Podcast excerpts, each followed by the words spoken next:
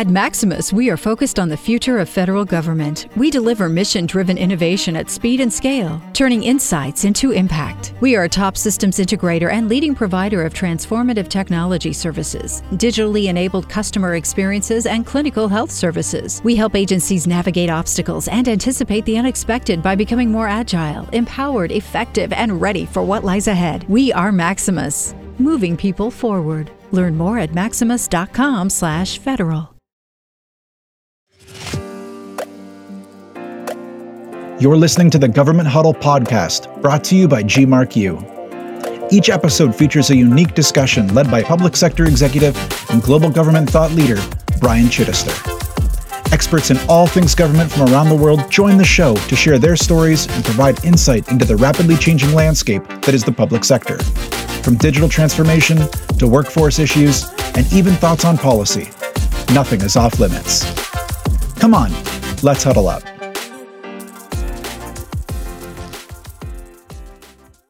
Think a lot of it just comes from focus. We understand that some of the best athletes, some of the best executives, some of the best military personnel, they have this focus power that's just unique. And once you learn how to control the emotions that you have within you and focus them in the ways that are aligned with your values and what you're after, you become extremely powerful. And that's one of the things that I really encourage people to do is develop that emotional intelligence, right? Be able to say, I'm angry and I'm angry because of, and because I'm angry, I'm going to then do this. And then that's how you become really focused on what you're going to use that for. Welcome back to the Government Huddle podcast, guys. I'm your host, Brian Chittister. Before we kick off today's episode, I just want to acknowledge that this installment marks 100 episodes of this show. And honestly, I couldn't be more grateful to you guys for making it what it's become. Whether this is your first episode or if you listened to 99 before this, thank you. If you enjoy this episode today, please hit the subscribe button wherever you're listening to make sure you can continue to get immediate access to the shows as they release. And please leave a review if you like what you're hearing. Thanks again, guys. Now let's jump into the conversation, which I am so excited to bring to you. My guest is Julius Thomas, the former NFL tight end for the Denver Broncos, Jacksonville Jaguars, and Miami Dolphins. Before the NFL, JT was actually a basketball star at Portland State. In fact, he went to the NCAA tournament twice during his career, but he believed he could play professional football. So we went for it. And we're going to talk a little bit about that and what he took from the experience. But most surprisingly is what he's doing today. He retired from football in 2018 to study psychology and is currently going for his doctorate, which he'll get in 2024. Our discussion is going to cover a lot of topics, honestly, including what it took to go from his lowest point where he lost the Super Bowl with the Denver Broncos to his highest point of winning the Super Bowl and getting to Pro Bowls. And with all the success that he had, how did he deal with some of the anxiety of the success that came? And what did he also do to manage the imposter syndrome that naturally all of us deal with on a regular basis? All right, let's get into it. JT, welcome to the show. Thanks so much for being here, man. Brian, uh, thank you for having me. I'm really looking forward to our conversation and hopefully providing some good information that will be beneficial for the listeners. I know you will. I'm looking at your I'm looking at your background behind you, and my my listeners can't see this, but he's got a basketball jersey, a Pro Bowl jersey, footballs, but also uh, a three dimensional brain. We're going to cover so many topics, and that just kind of personifies uh, it. Um, I'm going to put you on the spot real quick, though. You are the second former NFL player I've had on the show. I'm going to tell you who the first one is, and I want to see if you can figure out. It, it might be pretty obvious what what the connection is that you that you two have. Uh, Austin Collie, former slot receiver. What's that connection, Julius? Um, I think we both had an opportunity to play with a pretty special quarterback, and um, I'm sure we ran a lot of the same routes, uh, caught some very similar passing concepts.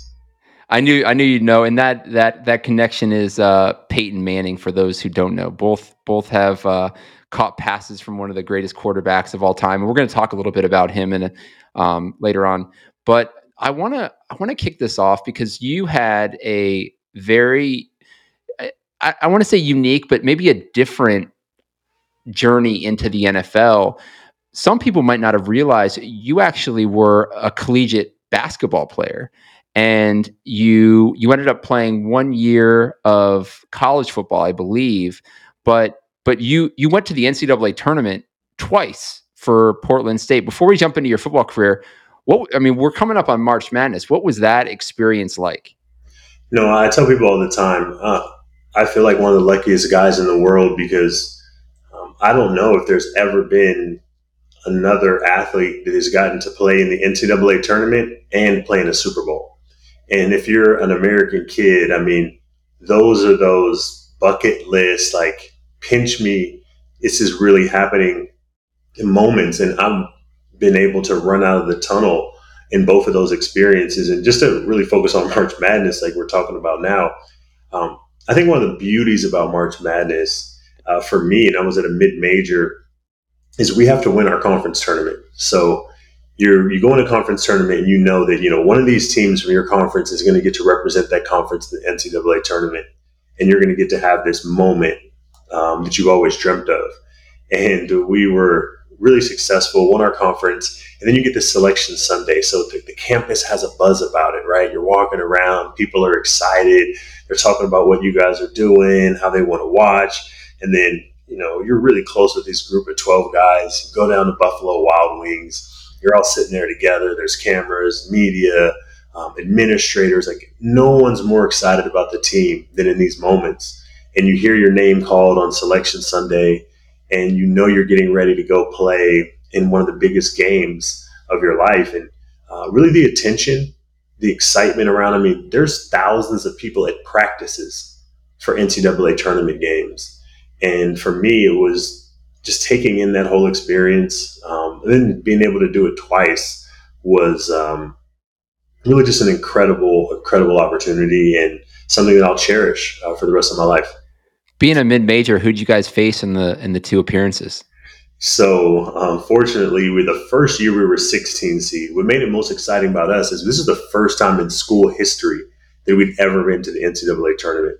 So the selection committee gave us a 16 seed, and we played the one seed, which was Kansas that year. That was the year that Kansas won the national championship.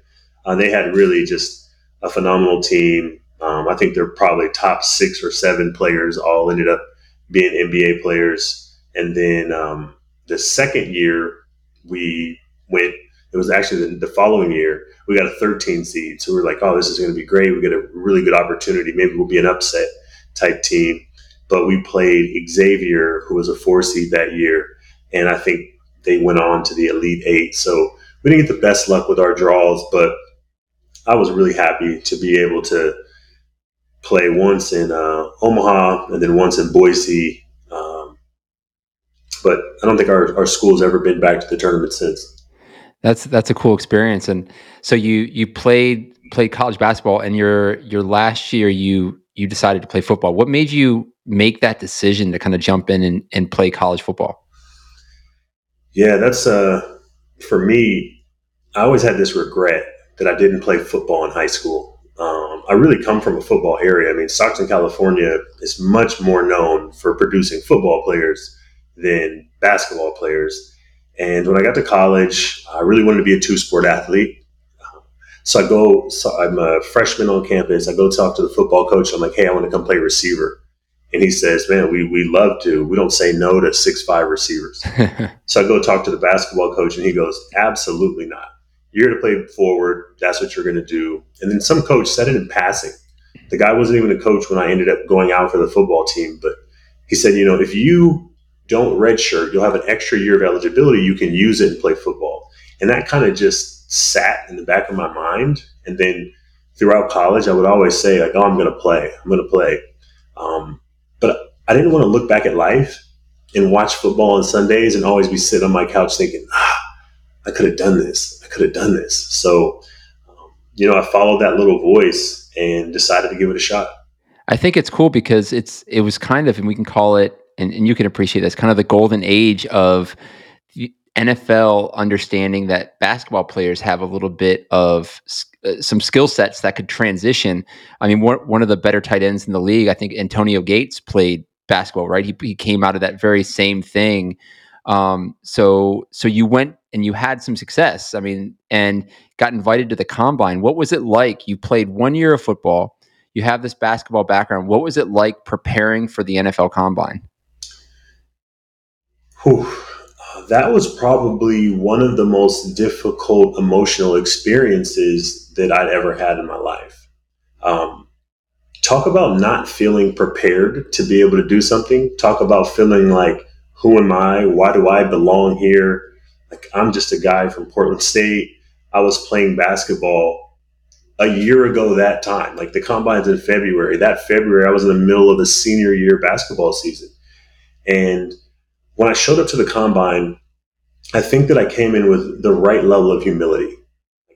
Some part of me knew that the guys there were better football players. Some part of me knew that there's a ton of questions that these scouts, um, coaches, team management are going to ask that I'm, I'm not going to know. Like I didn't I didn't know very many plays. I didn't know concepts, defenses. I didn't know run schemes. So I just felt like uh, only chance I have is just to go here and give my best. Like, what are the things that I can do really well, and how do I execute those at a high level? And then I just have to be okay with the things that maybe I haven't had enough time to develop. But it was um, probably the biggest feeling of imposter syndrome I'd ever had in my life. Yeah, it feels like one of those things when you say you're kind of looking at it and you just had to control what you could control, right? Yep. You you can't control the things you don't know. You just have to maximize the things you can control. Well, even worse, I couldn't control the things that I knew I might be expected to control. Like I was playing tight end, I knew I wasn't going to bench press 225 25 plus times. I knew that there's these certain metrics that they really like to see. I didn't I didn't have enough time to develop the strength necessary to do that. Um, I knew they were going to ask me questions about the game of football. And I knew I was going to sit down in front of these coaches. The crazy part about the combine is you meet with every single tight end coach from every single team at the end of a long day after you've been training in and out of medical examinations all day. And you sit down with a paper and a pad and they ask you questions. I knew I wasn't going to be able to talk to them about football. I was still learning it. Um, but what I knew I was going to be able to do really good was interview because I had some interviewing skills. I was a human resource manager. I knew I would run well. And then I told myself, the one thing you won't do is drop a ball. You will catch every single ball that's thrown. Like, spend your energy and your focus on the things you're great at and accept the, the shortcomings or the deficits you have because you're not going to be able to fix those in this moment. You got to build that later on if this dream or this opportunity of playing football uh, continues to move forward. With all those interviews, what did you take away from the combine?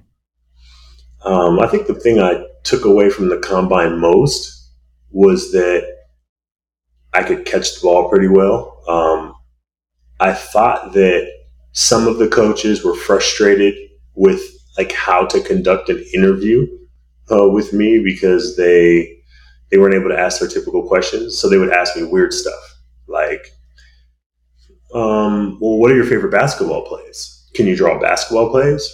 Yeah, I, I can draw you any play you want. What what position do you want me to draw you from? do you want me to show you what the point guard does, the shooting guard, the center, forwards? So they kind of wanted to test your critical thinking skills more so than like your football IQ. Yeah, some did. Some got very creative. You know, then you'd get weird stuff like, well, have you ever been in a fight before? Tell me how the fight went. and they're trying to get an idea of, you know, how will you handle physicality, contact. Um, some coaches didn't have much to say. They just said, you know, I wish you the best of luck. Uh, but maybe I wasn't a fit for them. I think I was also very um, at peace with the fact that I wouldn't be a fit for everyone. I think that sometimes you can get into this place of saying, oh, I want to impress all 32 coaches well, I didn't need to impress all 32 coaches or all 32 teams. I needed to impress one, and I needed to blow them away so that they would give me a chance. Do you remember the? And so spoiler alert: anybody who follows the NFL knows Julius got drafted in the in the fourth round to the Denver Broncos. Do you remember that interview? And do you remember thinking this is this is where I might go and this is why? Yes, very clearly. This story will probably be very interesting for you because you have some of my background, but uh, you have an interest in sports. So at the combine, I was able to um, be interviewed by a tight end coach. His name was Clancy Barone, that was in Denver, who had previously been Antonio Gates' coach in San Diego. So he was the most receptive coach to me, and he just seemed to be really okay with talking to me about basketball, talking to me about Antonio Gates and Antonio Gates' transition and how they were able to support him and work with him through that. Um, and then he was actually one of the four or so coaches that showed up to my pro day uh, about a month after the combine. So it's Portland, it's raining. The pro day had a bunch of guys out there. And so he asked me, like, hey, you know, would you be okay conducting the rest of our um, drills that I want to see you do in the gym? I remember this overwhelming feeling of happiness, elation, because I felt more comfortable in that gym. I, That's your environment. I played 130 games in that gym. I was out of cleats and I was back in my hoop shoes. Like I literally ran down to the locker room, threw my basketball shoes on, and I ran routes in basketball shoes in our gym for the rest of our uh, pro day workout. And then I take it a step further. I always tell people, rig your future. So I kind of knew that he would be a coach that I would like to work with. So all these coaches, they give you your their card at the end of the uh, combine or pro day. They say, "Yeah, call me if you ever need anything." But I made a point to call him about every two weeks. When I was down in LA training, I would call him, "Hey, coach, how's it going?" I, like I said, I just needed one team to fall in love with me, one team to give me a shot, and I would always reach out to him. So on draft day, I really hoped that I would end up in Denver. I was like, you know, I had a great relationship with that coach. Denver's close to home, but not too close. And lo and behold, uh, the Denver Broncos selected me 129th pick in the fourth round. Knowing you had so much to learn, getting drafted, I mean, first of all, I can imagine that draft day was amazing, right? You get your name called, but then all of a sudden, that elation switches to I have a lot of work ahead of me, right? So, what was your mentality and focus going into um, OTAs in the off season and training camp, knowing that you had something to prove. Essentially, what what was what was that mentality like for you? Yeah, I, I, promise you, I really can't make this story up. I mean, so many crazy things were happening in that point in my life, and for me, it was just crazy to get drafted because when I started playing football the year before, I told myself the only thing I need to come as a result of me playing football this one year is just a workout. Like if I can get a workout or a camp invite, that's a huge win. So to get drafted shows what faith and prayer and the Lord does for people because I was I way overshot that. Like so many things happened perfectly for that to happen. But one of the scariest things for me that produced a lot of fear really was um, after I got drafted, knowing that I still wasn't a good enough player as I wanted to be or what I thought it was going to take to be to stick in the NFL, the lockout started. So if there was a player in the history of football that ever needed OTAs, it was me. And there is no OTAs that year, and there's no answer to when football is going to come back and start. And I knew really well that I wasn't a good enough route runner because all combine preparation I was with some really good high major receivers, guys that were going to get drafted, and they were just no question about it, better route runners than me. And uh, I actually asked a friend of mine because I was broke, I didn't have any money. It's like, in one sense, you're a fourth round draft pick and the money's going to come. But in one sense, it hasn't showed up yet. So um, I actually had a friend from Portland and she was living down in LA and her and I were pretty close. Uh, we had another mutual friend we were very close with.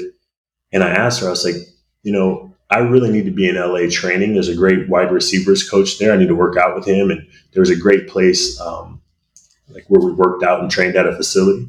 So I asked her, I said, can I stay with you um, for a couple months while I train? And she's like, yeah, sure, you can stay with me, but like, you know, I don't have any room really in my place. So I actually slept on her couch for two months. Uh, I'll never forget that experience of just taking those couch cushions off the couch because I was too long to fit on the couch and sleeping on the floor for a couple months because I'm one of those people that I'm going to do whatever it takes to be successful. So if that means you're a fourth round draft pick in the NFL, but you got to sleep on the floor on couch cushions to make it and get better and train, um, I'll do that 10, 10 out of 10 times. I love that story. It's it's kind of that by any means necessary mentality. And it, you touched on imposter syndrome earlier on, and I think that's so important because there's so many people that deal with that, and they they don't always have the outlets to be able to express themselves and do that. But I think even for you, you're coming out of you're coming out of being a college basketball player primarily, um, having a little bit of success playing football, but getting drafted and getting drafted in the fourth round, which isn't. I mean, you weren't Mr. Irrelevant. You were you were somewhere in the middle. And when you're a fourth round draft pick, you're expected. I mean, you might get a year grace, but you're expected to pan out um, so you're coming in thinking, I need to get better. I'm worried that I, I would imagine you're thinking, I'm worried they're going to find out I can't play. Is that was that something you were feeling? Um, I don't think that I was most worried that I wasn't going to be able to play. I think I was most worried with how I would handle the learning curve. Um, I was did really well in the East West Shrine game. Um, I thought in that moment, like, okay, like I can play, I can play with these guys. But what I wasn't sure about was how am I going to take to the acumen necessary to play football at a high level? I couldn't tell. I, will never forget. I remember being in training camp and getting that playbook for the first time and going, I don't just need to learn the concepts. I need to learn the words. I, I don't have the vocabulary necessary to do this. And when you when you say you don't have the vocabulary, give us a a, a glimpse into that. Yeah, so like anytime you learning a new discipline, you got to learn the vocabulary associated with it. So, for an example, in psychology, I got to understand what imposter syndrome is. I have to understand what's insomnia, what's depression, what's anxiety, what are the things associated with that. So, in the NFL, like you have to learn um, not just which direction, right or left, the run is going in, but what's a counter? What's a gap scheme? What's a zone scheme? Um, what is cover three? What is uh, down safety? Like you got to learn what these words mean. You got to learn where these people are usually lined up that are associated with those words.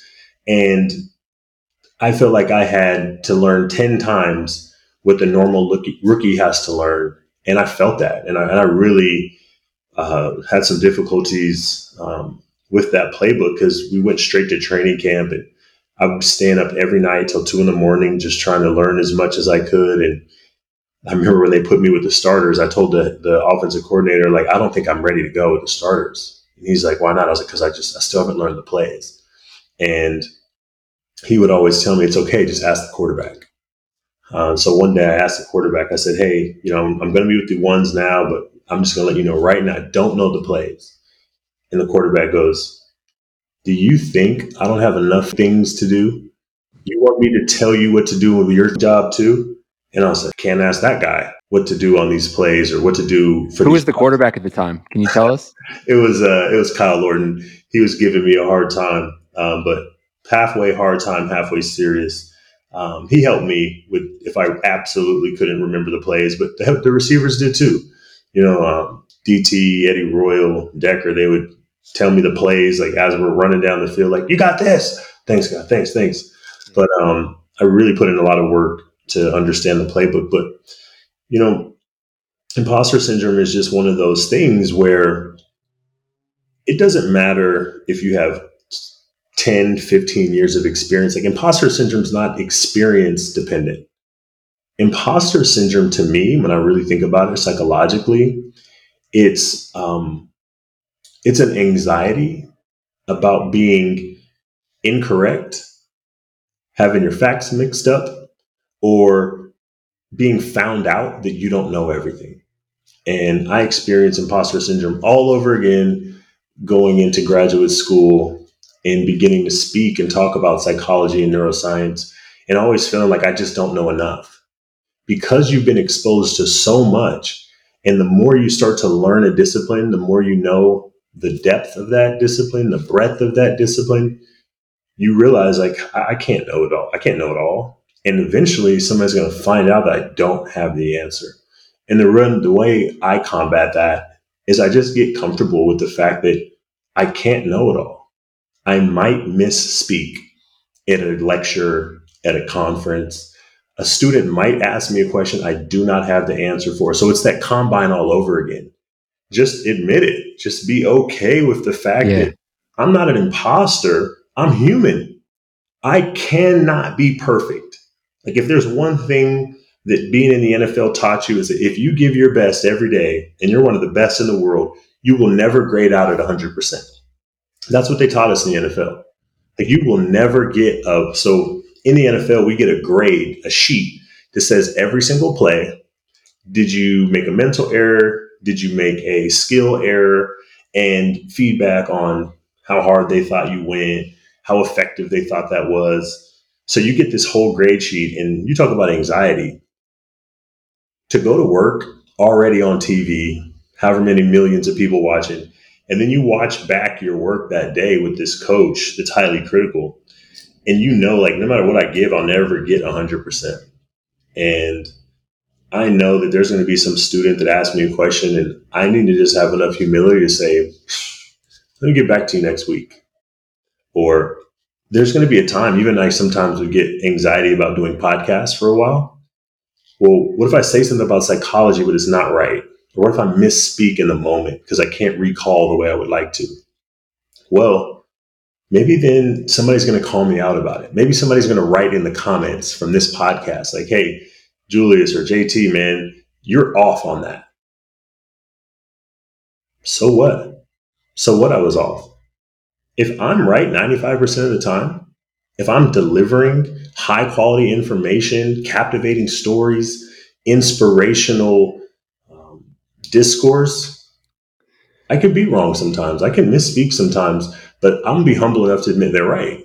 And thank you for that correction and continue moving forward. Yeah, I think it's I mean it's having that growth mindset. I think that's a big thing. The other is I, have I've heard this from multiple people um, that I've worked with, and they'll tell me that that I I feel I, I seem very confident, and they say it's kind of bordering like cockiness into confidence. And I would always think, how do you know the difference, right? How do you know when somebody is being cocky and how do you know when somebody's being confident?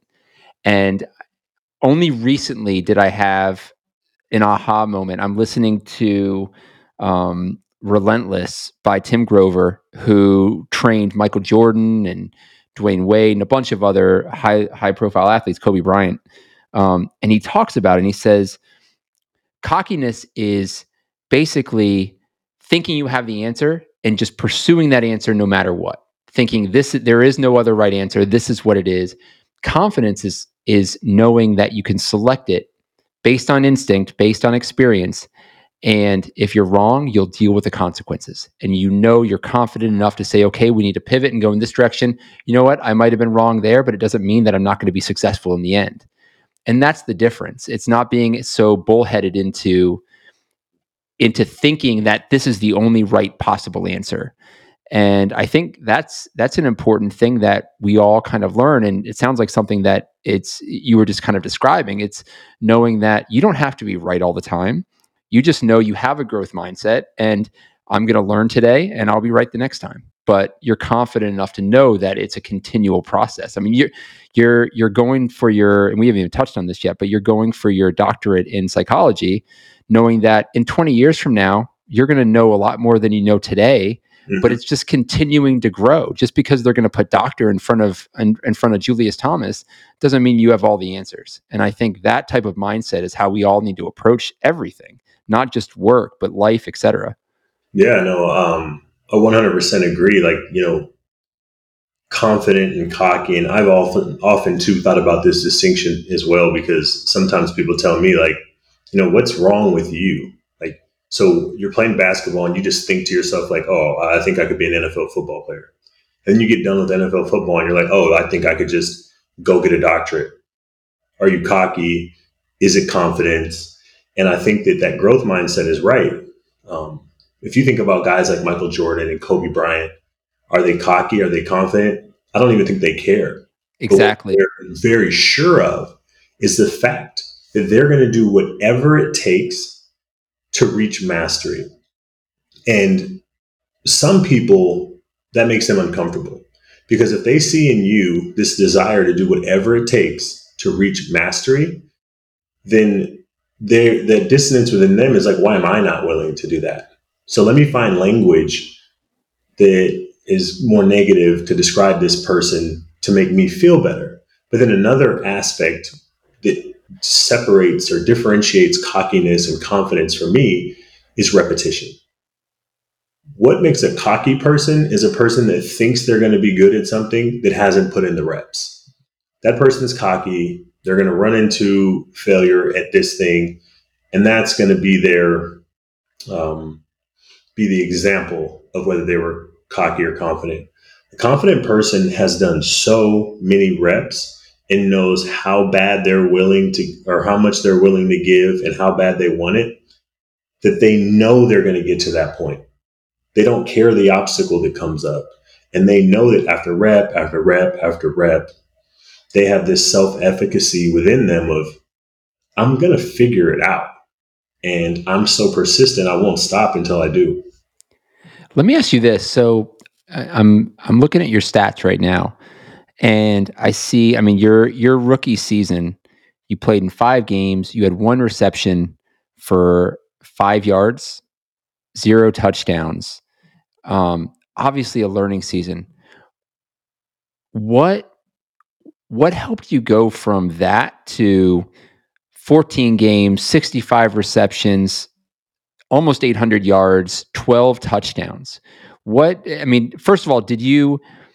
We talk about confident and cockiness, right? It, and from a confidence perspective, did you look and say, "This is this is the type of player I am. This is the type of I'm gonna a player I'm gonna be, and I'm gonna do whatever it takes to realize that"? Is that something you just knew? Yeah, um, yeah. It's it's very interesting for me because my story is so. It's just so atypical. Like I'm, st- I'm I played one year of college football and I start the first game of my rookie year because I went to training camp and went off. Like to the point where people they couldn't believe I was having the success that I was having. I could barely believe that I was having the success that I was having. And I told myself going into that rookie year that I just wanted to be a starter by week 16 and I wanted to be a pro bowler after my second year and I was actually starting week one versus the Oakland Raiders, who was the team that I grew up being a fan of. So it's all these pinch pinch moments. Um, but on the very first catch of my uh, rookie year, I actually tore the ligament between my tibia and my fibula, and that kind of sums up the kind of luck I have. Like yeah. your first catch in the NFL, you're starting at tight end as a rookie playing football one year, and you tear the ligament between your tibia and your fibula. And I essentially tried to play, but the ligament never repaired the way it needed to. Um, so my whole first year was a bust. So then I ended up having to have um, syndesmosis surgery in April following that season. And that's why I missed the entire second year of my career. So by the time my third year comes around, I'm seething angry because I feel that life dealt me a bad hand. I felt that the team maybe wasn't appreciating the ability that I had. And I had to show myself and I had to show the world what I was capable of. So going into that third season, I was really excited to go out and show what I could do. What also helped a lot was um, I had great teammates. And so it became kind of like the best kept secret because all my teammates knew the kind of player I was. Like in that second year when I couldn't get a jersey and I'm watching games from the sideline with their sweatsuit on, I'm pissed. like I allow myself to be angry sometimes. I don't act out in anger towards people or disrespect people or um, displace my my feelings onto something else. I displace it on the practice. Like I would go to practice on Wednesday, and the starters on defense would be like, "Hey, Julius, what do you think about um, being chill today? What do you think about not running so hard?" And I'd be like, "Fuck you." How do you take How do you take that like? and because it feels like it's a fine line and even that that book i was talking about uh, by tim grover talks about this too because michael jordan had the ability to play angry very very similarly to kind of what you were saying could play angry but not every player can because that's an emotion right you take that and it is a fine line because it can send you into places that put you out of your game take you out of the zone put you in a, a really bad headspace how did you take that anger, that frustration, you said rage, take that rage and harness that into just efficiency, value, focus. How, how did you do that? You know, I think there is an emotion regulation and an ability to direct your anger, your frustration in the direction that you want it to go. Because, right, is what do we typically think of when we think about somebody being angry? We think about this uncontrolled anger, this person mm-hmm. that's externalizing their feelings, they're making everybody around them uncomfortable, they're harming people, they're speaking to people in ways that's um, that they don't deserve. But then some people are able to take that emotion of anger and turn it into a laser beam. And then they can just shoot it at just the thing they wanted to shoot it at. And for me, that's what I would do. Like I would take that anger that I had because I didn't play and I would use it to run full speed every rep, every practice yeah. to where the guys on defense are like, bro, like you're killing me. This this is this is crazy. You got to slow down. Like I literally had the defensive coordinator come to me and say, "Hey Julius, on Saturdays you can't run so fast. You have to keep this under control." And um, I think a lot of it just comes from focus like really like we understand that some of the best athletes, some of the best executives, some of the best military personnel, they have this focus power that's just unique. And once you learn how to control the emotions that you have within you and focus them in the ways that are aligned with your values and what you're after, you become extremely powerful. And that's one of the things that I really encourage people to do is develop that emotional intelligence, right? be able to say, I'm angry and I'm angry because of, and because I'm angry, I'm going to then do this. And then that's how you become really focused on what you're what you're going to use that for. Like I take every slight, I take every underdog experience, I take every person doubting me, every rough experience like tearing your ankle ligament on the first catch in NFL, and I turn them into logs and I stoke my inner fire with those you sound like Michael Jordan from The Last Dance. I gotta I gotta be honest with you. you sound like I mean he he remembers everything and he's got those logs and he took everything and that was kindling, right? Yep. Everything yeah. I mean, for me is that's what I do. I mean it was it was when I got when I was playing football and people told me, Julius, we don't pay you to think, we pay you to run. And it would piss me off because I felt like thinking was a strength of mine. And I felt like people weren't able to see something that I thought I identified with. And that was one of my catalysts for wanting to go to school and get a doctorate in a challenging discipline like clinical psychology. And then to become a researcher in neuroscience. And now to be sitting in executive positions in academic boards and societies because if you don't believe it that I can do it and you don't believe I have it in me, I don't really care because I'm going to show you. Yeah. Like I'm going to show you what I can do. I don't I don't have to have all this um, external belief in what I can do. And that's what that that fire I think that you're you're seeing is this is an internal belief. And when you have a confidence of I may not be good now, but I won't rest until I get good, you start to understand that you can take on any challenge. And that's why when I teach mental performance, that's why I had to break that down and bottle it into five things so that I can show anybody you can do whatever it is you're after. Mm-hmm. Like, actually, I take it back. There's only one excuse I allow. That's genetics. Genetics, like, there's nothing you can do about that. If I want to go run the 100 meters in the Olympics, I, I probably didn't have enough genetic speed to do that. Some people might want to be an outstanding um, middle linebacker, but if you're 160, it's just going to be rough. So um, the only excuse we really have is genetics, and I'm a believer that people can achieve whatever they're after as long as they deploy the particular or the correct skills at the right time. So tell me this. I mean, we, we talked about harnessing anger and rage. Um, but, but before we get there, I, I agree with everything you said. One of the things that I think all the time is throughout my entire life, I mean, there's been times where people have looked and said, you that's a little crazy, maybe not do that. And I think about it and say, I'm not crazy, I'm just not you right? Mm-hmm. i think everybody everybody puts for whatever reason they put their own limitations on themselves. Yep. and if you take that cap off and you say you know what? I want to see what i could do. I don't i don't want to see what people think i can do. I want to see what i can actually do. My my question to you in that regard is you've obviously taken that cap off. You've said i want to maximize everything i can possibly be from a potential potential perspective how do you handle engaging with people that put limitations on your on themselves knowing full well that they are capable of so much more. David Goggins had if you're if you know David Goggins, he calls this like the 40% rule, right? Everybody's hitting like 40% of their potential. But you have said, I'm taking the cap off. I'm going to do I'm going to reach my maximum potential whatever it takes. And then looking at other people that you're interacting with knowing full well that they're not how do you how do you engage with those folks? Yeah, it's it can be challenging um, to be able to get a person to move from this is the vision I have for my life to pursuing it.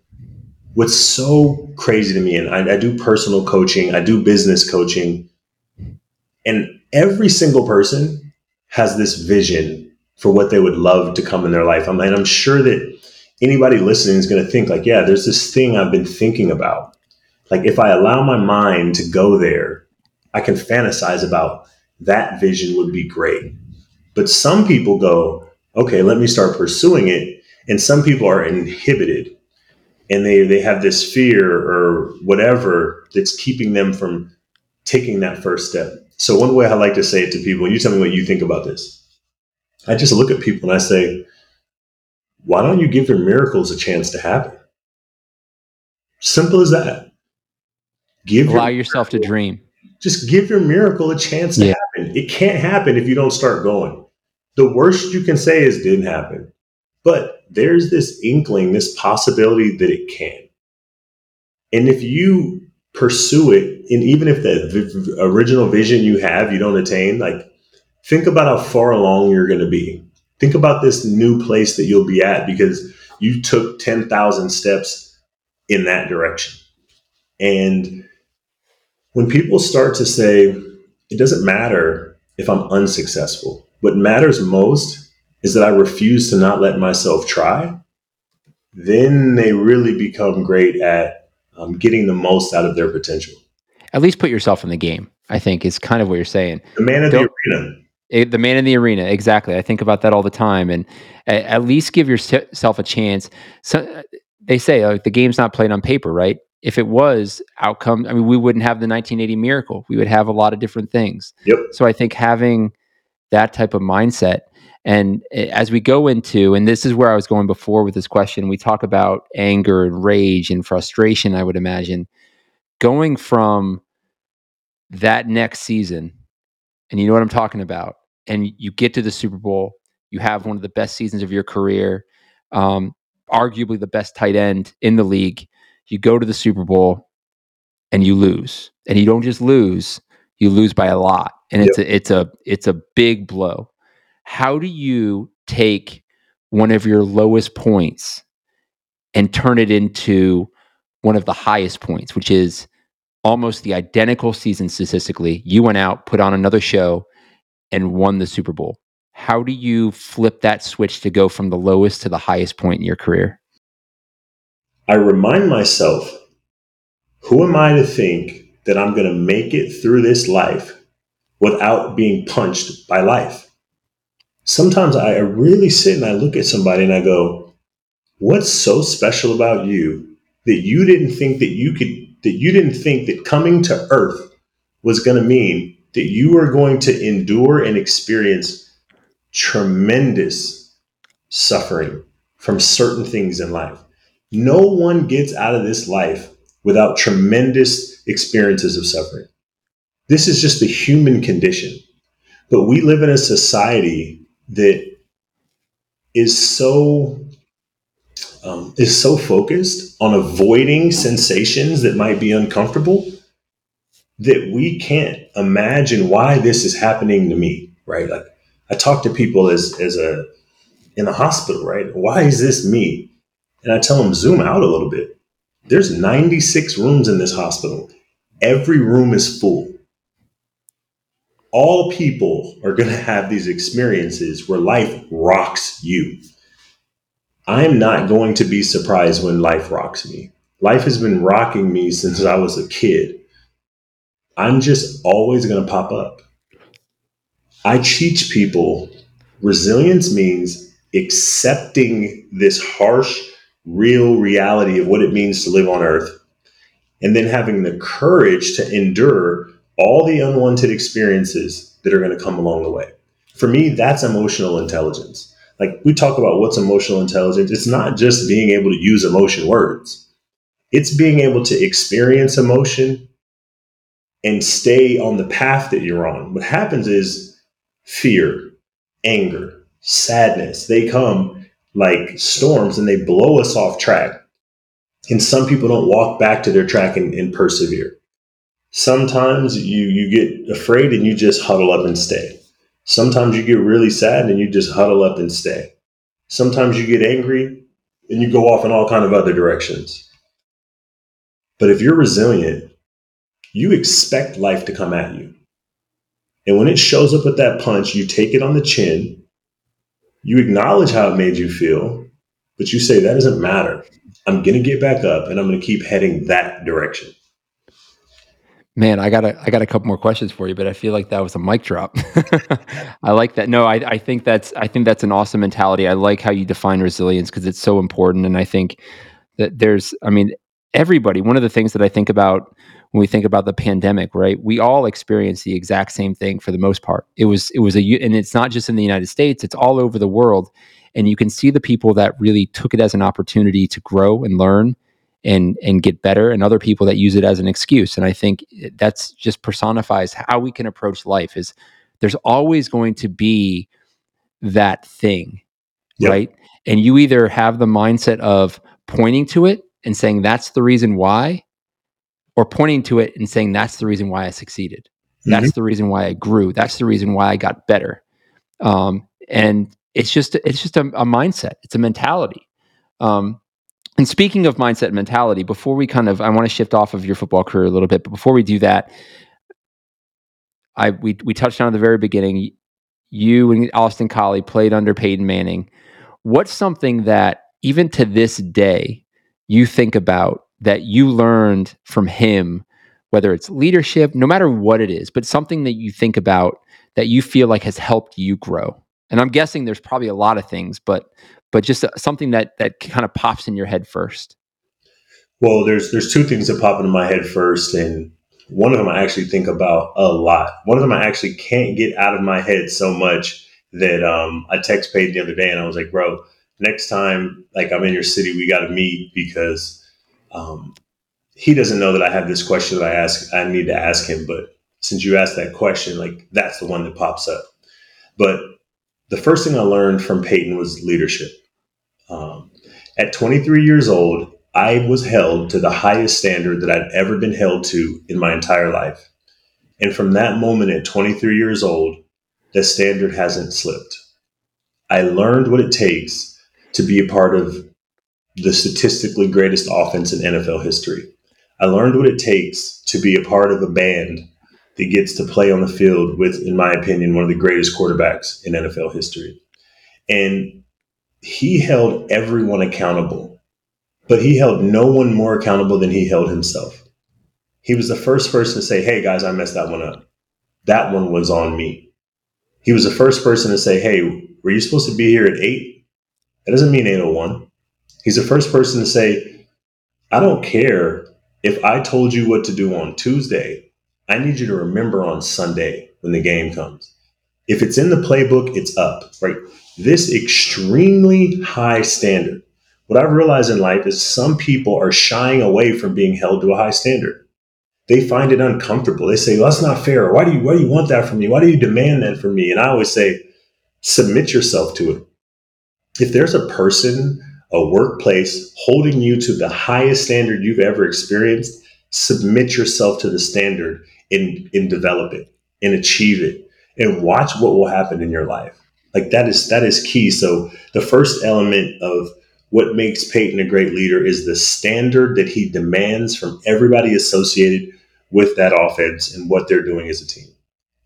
And the second thing is the humility that came with his leadership. He said something to me that I've never experienced after playing with Peyton. Like here I am, I'm 23, 24 years old, something like that. Um, played football for what, two, three, four years at this time in my, my career. And he would always ask me, Hey, Julius, what do you see out there? What do you want to run? What route do you like? And I would say, Wait, somebody asking me like what I see, what route I want to run? And I would say, Hey, Peyton, I want to run this. And he would say, Okay, go out there and run it. And then he would throw it. And I was like, This is phenomenal.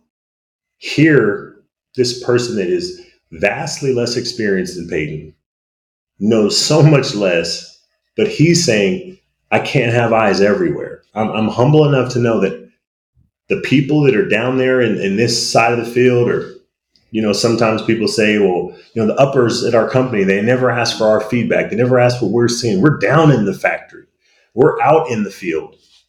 Peyton was not one of those leaders that said listen to me i'm always right. Let me tell you what you're seeing over there. He would ask you, What do you see?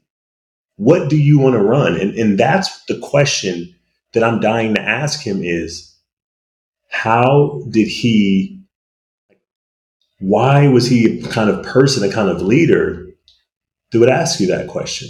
Like, what about his leadership or what about what I was doing gave him enough trust to ask me that? And like, and, and that's a burning thing that I have to find out because that's a leadership skill that I rarely ever see, not just in sports, but in, in company management and company executives. If every executive had that, I think they'd get better results.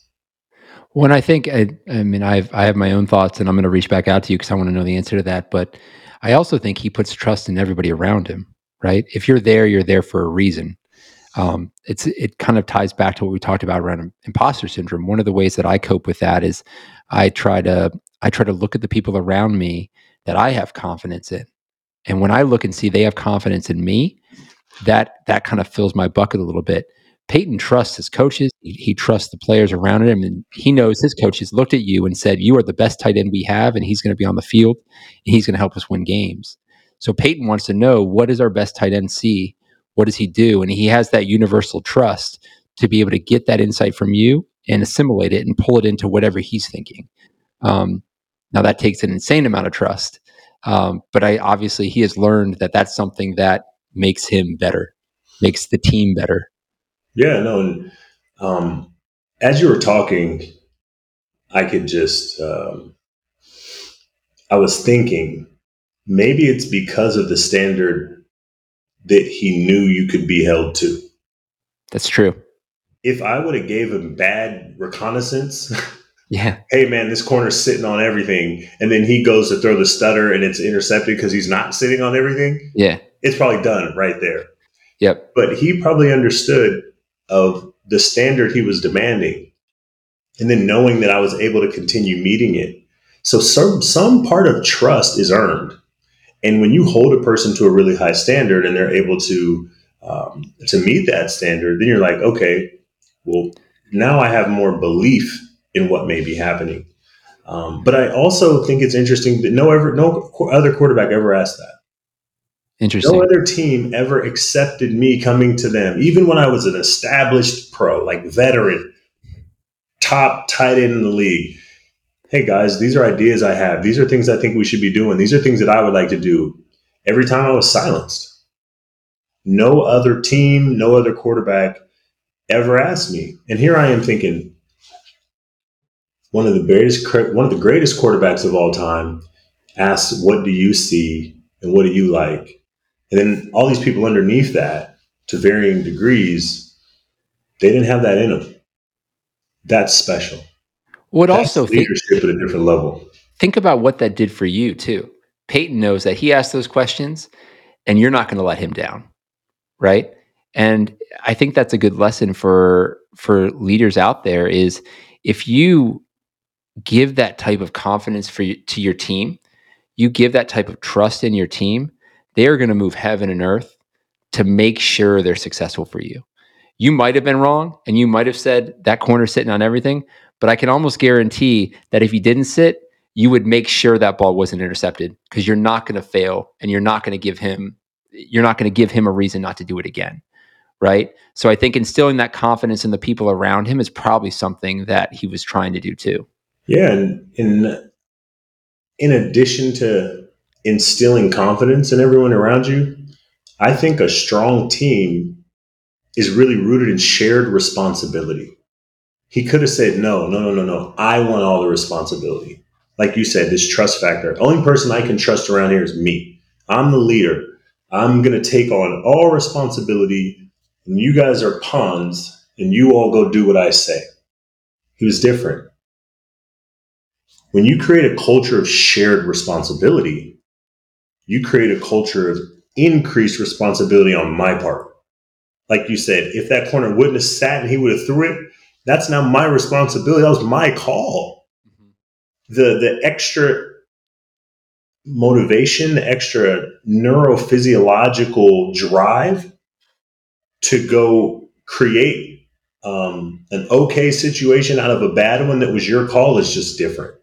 When you're just telling people orders and you're not giving them input, sometimes they don't care if it goes good it's hard to care about things that we're not responsible for. It's like every parent realizes it. Like once you become a parent, if you're a half decent one, you get this responsibility for this other life and you show up to that in a way that you couldn't have showed up to that anything else like that. And I think that that, that it's really good that you pointed that out. It's like there's a shared responsibility in great teams and great leaders share responsibility because they believe and have confidence in their team. Yeah, I definitely agree. Um, as we're as we're closing out, I, you you alluded to it earlier, and and arguably one of the coolest things you've done is you retired at 30, and you you're pursuing your doctorate in psychology. What motivated you to do that? I know you're you're looking to focus on CTE and and other things around mental health, but what was the big motivation for you to do that? You know, I I'm a believer and I'm a person of faith, and some I had some feeling inside of me that as I was an athlete that I don't know if I was just created to be an athlete. I don't know if my whole time on earth was supposed to be focused and centered around me, but just being an athlete. And when I signed my contract in Jacksonville to become the highest paid tight end in the NFL, I was so overwhelmed with gratitude. And I remember sitting in my car and I was just praying. And I started having all these thoughts, and I said, you know what? I don't know what it is, but Lord, whenever you call me, I'm gonna, I'm to answer. Whenever you call me, I don't know what you're going to ask me to do, but I'm going to answer. And I'm just going on playing my career. And around year seven, I got this feeling, this overwhelming compassion for what other humans were suffering from. And I started to really love this feeling of helping other people achieve the things that they were after to help them with the things that they were going through. And it actually started to feel better to me than achieving my own things. And that inner shift really was in conflict with what I was doing professionally. And as that season was going, I was like, well, maybe it's time for me to transition. Maybe I'm supposed to be doing something where I'm helping people in the way that I feel like I'm supposed to be doing it. So I made the decision to step away from the game and I didn't I didn't know what I was going to do. I needed to spend some time, and I really took this journey into self. I wrote this article about it on Players Tribune, Um, in that journey into self, I finally realized my purpose. And my purpose is to help people reduce their physical, mental, and emotional pain. And my passion is to help people get better. And so I said, what is aligned with this passion and this purpose from this inner reflection? And I thought a good way to do that would be to go learn psychology. I thought that the thing I needed to prove to myself was that I could match the greatest intellectual challenge. Like I felt like I had overcome great physical mountains, great um, mastery mountains. Like you know, being a college basketball player, you're not the best in the world, but you're really at the top of basketball mountain. Um, being an NFL football player, top of that mountain.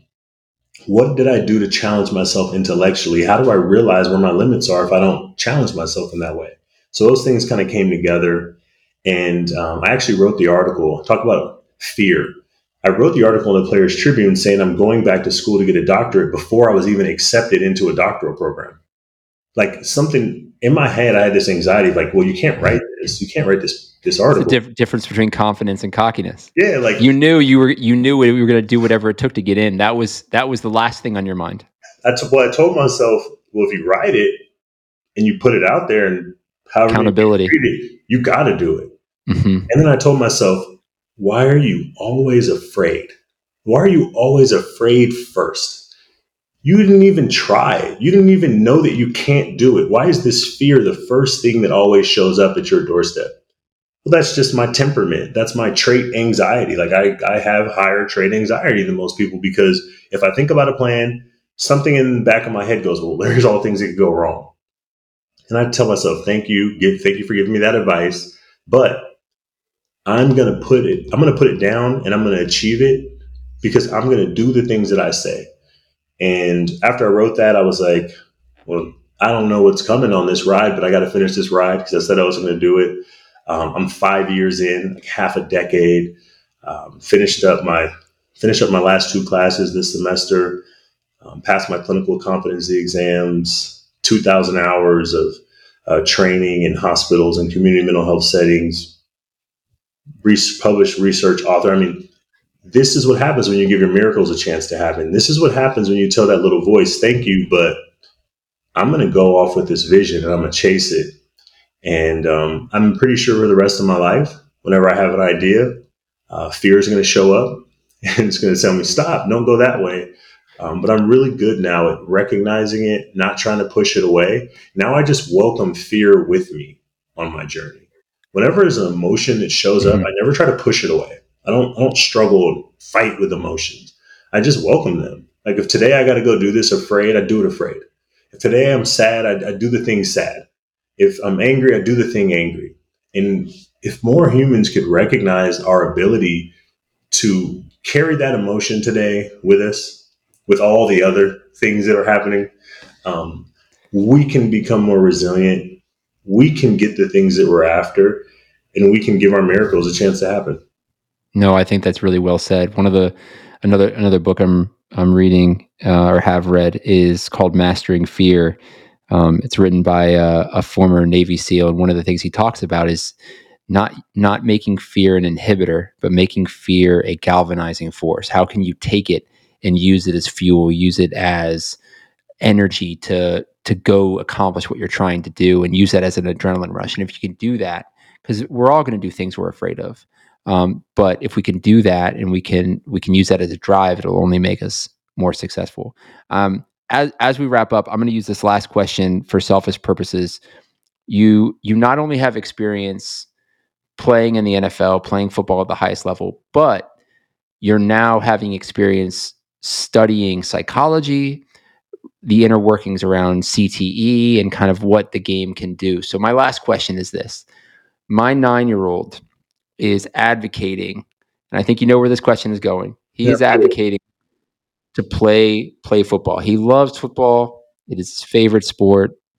And he's done flag football. We did NFL flag a few times, but he wants to play contact football.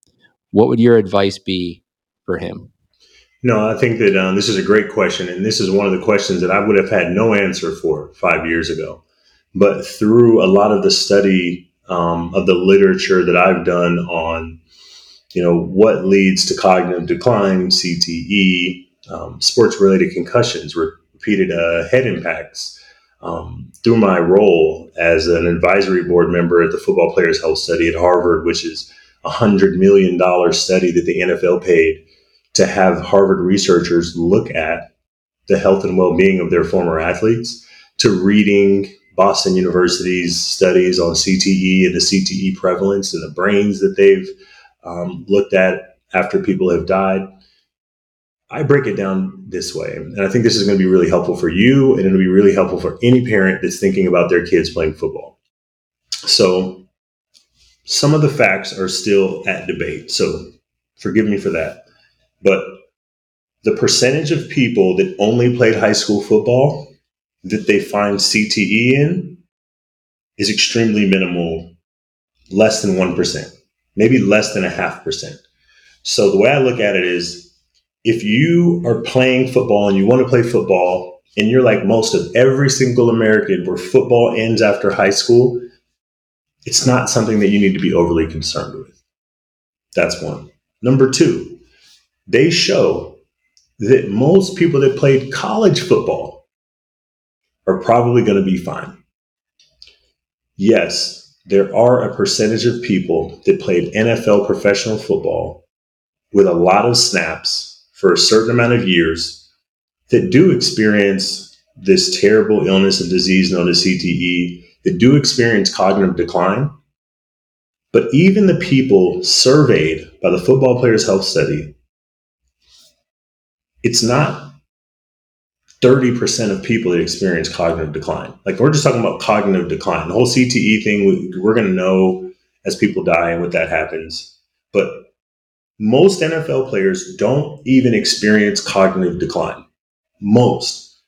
College, hardly any. High school, statistically none.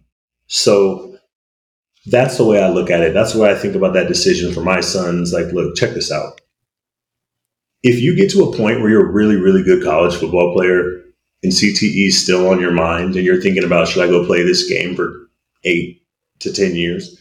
Ask yourself that question then.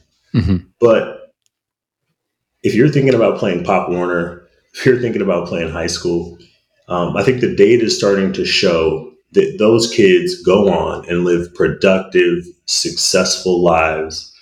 Um, the reasons, I don't know, I have minds that my reasons what I think about, but um, I don't think that it's a for me it's a non-issue until somebody is considering playing NFL football, and then I told those people that most NFL players don't experience cognitive decline.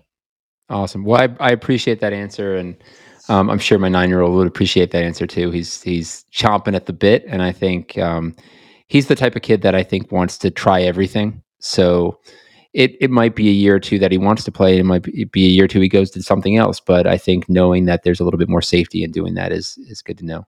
Yeah. Hey Julius, I, I can't thank you enough for joining. I I feel incredibly fortunate to kind of had a front row seat to this conversation and, and learned so much from you, and I know the listeners did too. So thank you again. Best of luck as you're kind of closing out your doctorate. Um, and you can bet I'll be following up to to learn uh, Peyton's answer to that question because I want to I want to know and grow at the same time. Absolutely, man. Thank you so much for having me. I really appreciate this opportunity um, to really tell some of my story, talk about some of the areas that I've spent a lot of time studying. And, you know, like I said from the beginning, I hope it's beneficial for the listeners. And um, you can have me on, and we'll do it again anytime. All right, guys, that wraps up episode 100. Thank you again. Like I said, if you liked what you heard, hit subscribe, leave a rating, and thank you. Thank you for being here. Thank you for listening to our conversation. This has been the Government Huddle podcast. You can check out more episodes of the show by heading over to governmenthuddle.com or wherever you access your podcast. And feel free to connect with me on LinkedIn or Twitter at ChittisterAB. Thanks for listening, guys. Bye for now.